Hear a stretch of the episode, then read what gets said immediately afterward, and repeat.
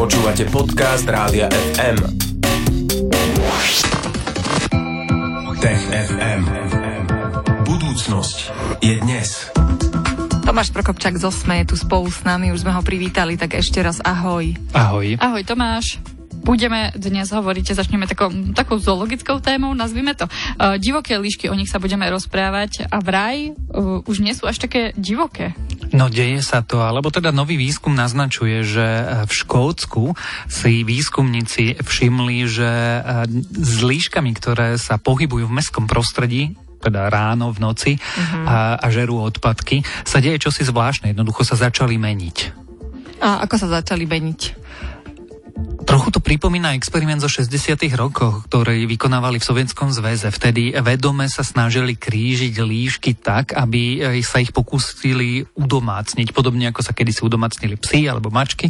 No a teraz to v tom Škótsku vyzerá alebo pripomínalo niečo veľmi podobné. Akorát nikto nekrížil reálne líšky, ale prírodzeným výberom sa dial ten proces, že líšky žijúce v mestách alebo v tých skúmaných oblastiach sa zrazu začali začali ponášať na tie líšky, ktoré eh, výskumníci v Sovietskom zväze vtedy v 60. rokoch šlachtili. No a ako sa to prejavuje? Mm, čo tie líšky robia dnes?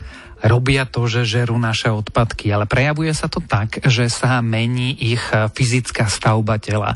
V skutočnosti ten výskum neprebiehal tak, že niekto pobehoval po Edimburgu a pozeral sa, aké líšky tam žijú, alebo teda po oblasti Glasgowa, kde sa ten výskum vykonával.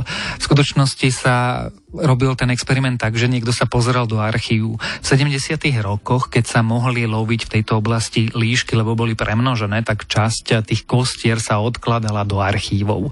A teraz sa výskumníci do týchto archívov pozreli, čiže nezabúdajme, že sú to 40 rokov staré kosti a už vtedy na tých starých kostiach, teda pozreli sa teraz na staré kosti a na nich uvideli, že líšky, ktoré žili na vidieku, teda v prírode, mali inú stavbu tela a lepky ako líšky, ktorých kosti pochádzali práve z Glasgowa. No a je to až taký veľký rozdiel pri tých kostiach?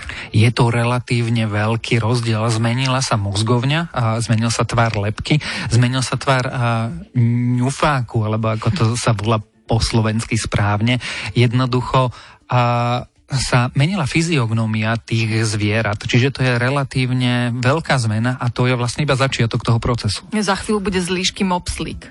No, to bol výsledok toho sovietského experimentu, že no, oni to dokázali... Napadlo, že to má, že čo, čo vlastne sa stalo vtedy s tými sovietskými líškami? Na čo to robili a čo z toho bolo? Napokon, a teda oni iba experimentovali, že či z líšky môžeš mať niečo, čo bude mm, nie domáci mazliček, ale čo môže byť užitočné ako pes, či už lovecký pes alebo strážny pes. Uh-huh. No a ukázalo sa, že to možné naozaj je. Dokonca tie líšky začali napo- napo- napokon štekať. Čiže a neviem, či z toho bude úplne mopslík, to by sme museli to šlachtiť, že tisíc ročia, ak nechceme zasiahnuť do génov, ale e, budú to líšky, ktoré sa nebudú bať ľudí, budú vedieť s nimi žiť, budú jesť e, jedlo, ktoré im dávame a budú robiť veci, na ktoré ich vycvičíme. A chceme to, alebo teda potrebujeme to, lebo veď psov je asi dosť. Neviem, prečo, prečo líšky? Neviem, či to chceme a už vôbec nie, či to potrebujeme, ale ten nový experiment ukázal, že ono sa to v tej prírode deje aj samé od seba. Uh-huh. A deje sa to preto, že my máme mestá, v mestách sú odpadky, odpadky sú zdroj potravy a tak ako môžeme na severe Slovenska vidieť, že medvede schádzajú do miesta a žerú z kontajnerov, tak tie líšky jednoducho je pre nich jednoduchšie sa krmiť z kontajneru našimi odpadkami, ako loviť niekde v divočine potvory. Mm-hmm, no, takže sa vlastne prispôsobujú tomu dianiu na planéte ako takej. E, čo by sa muselo stať, aby líšky boli úplne domestikované, Tomáš? Úplne by museli stratiť strach človeka. Aj tieto líšky, dokonca aj tie pozorované, lebo však tí vedci chodia do práce, čiže vedia, čo sa deje v uliciach. Stále a, síce ľudí sa už nebali tak, že keď ich uvideli, začali utekať, ale držali si odstup.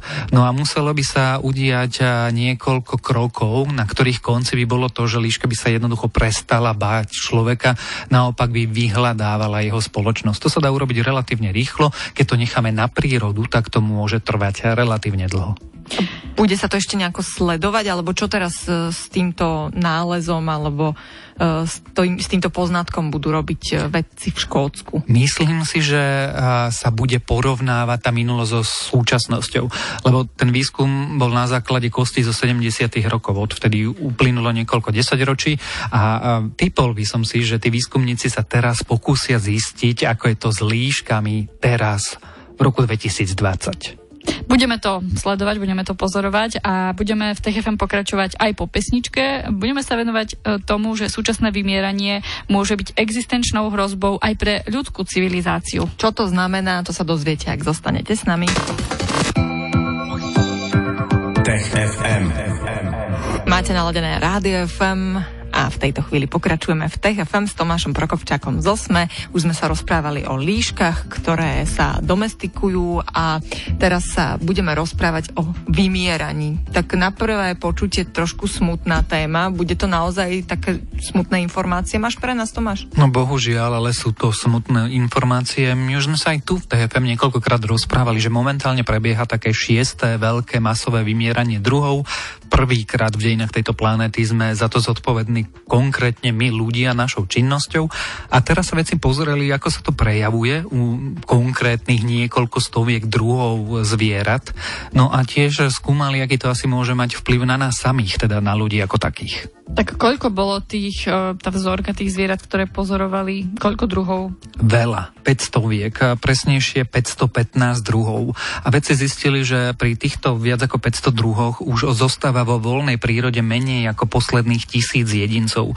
Či už to boli niektoré druhy nosorozcov, alebo orlov, alebo žiab a tak ďalej. Jednoducho, ak niečo, a to je ďalšie e, vec vyplývajúca z tej štúdie, ak niečo neurobíme v najbližších 10 až 50 rokoch, tak tieto druhy jednak vymrú a v druhom prípade, teda, lebo druhotne e, to rozvráti ekosystémy, v ktorých žijú a my nevieme, čo sa stane a aké to bude mať dôsledky na nás ľudí. Uh-huh. A preto nás to teda ohrozuje, lebo nám to môže narušiť celý ten e, kolobeh v prírode, tak to, ak to môžem jednoducho nazvať. Áno, aj. Jednak nás ohrozuje naša vlastná činnosť, ktorej dôsledkom je aj to, že vymierajú tieto druhy, či už e, kočovanie lesov, alebo lov, alebo polnohospodárstvo, ktoré nie, ktoré nie je šetrné k regiónom, ale ohrozuje nás aj presne to, že my si povieme, no tak dobre, tak vymre nejaká žaba.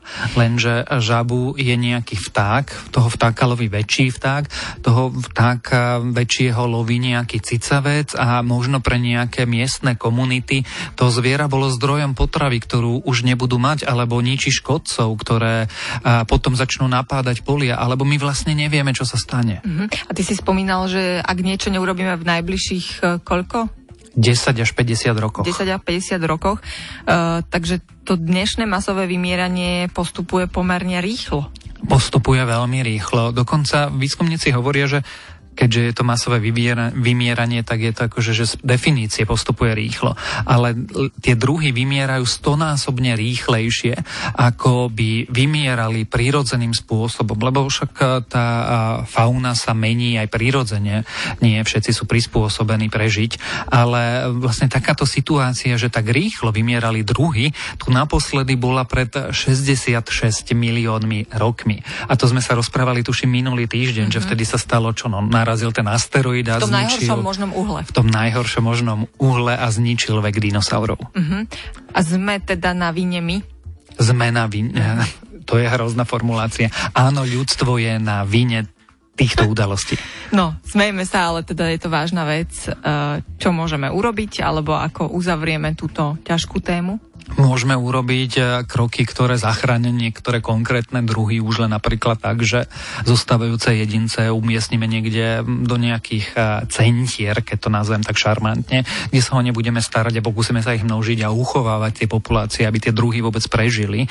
No a to je tá relatívne jednoduchšia vec. Tá oveľa zložitejšia vec je, že potrebujeme zmeniť spôsob, akým my ako ľudia na tejto planete fungujeme, aby jednoducho sme si neničili prostredie, v ktorom žijeme, alebo teda nepílili si ten konár, na ktorom spoločne sedíme.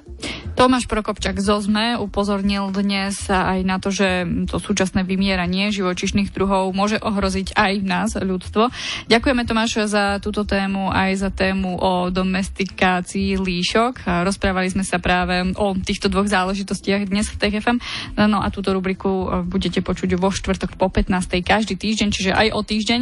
Pozývame vás počúvať a Tomášovi ďakujeme. Ahoj. Ahoj. Tech. Budúcnosť je dnes. Stream, živé vysielanie a playlisty nájdete na www.radiofm.sk.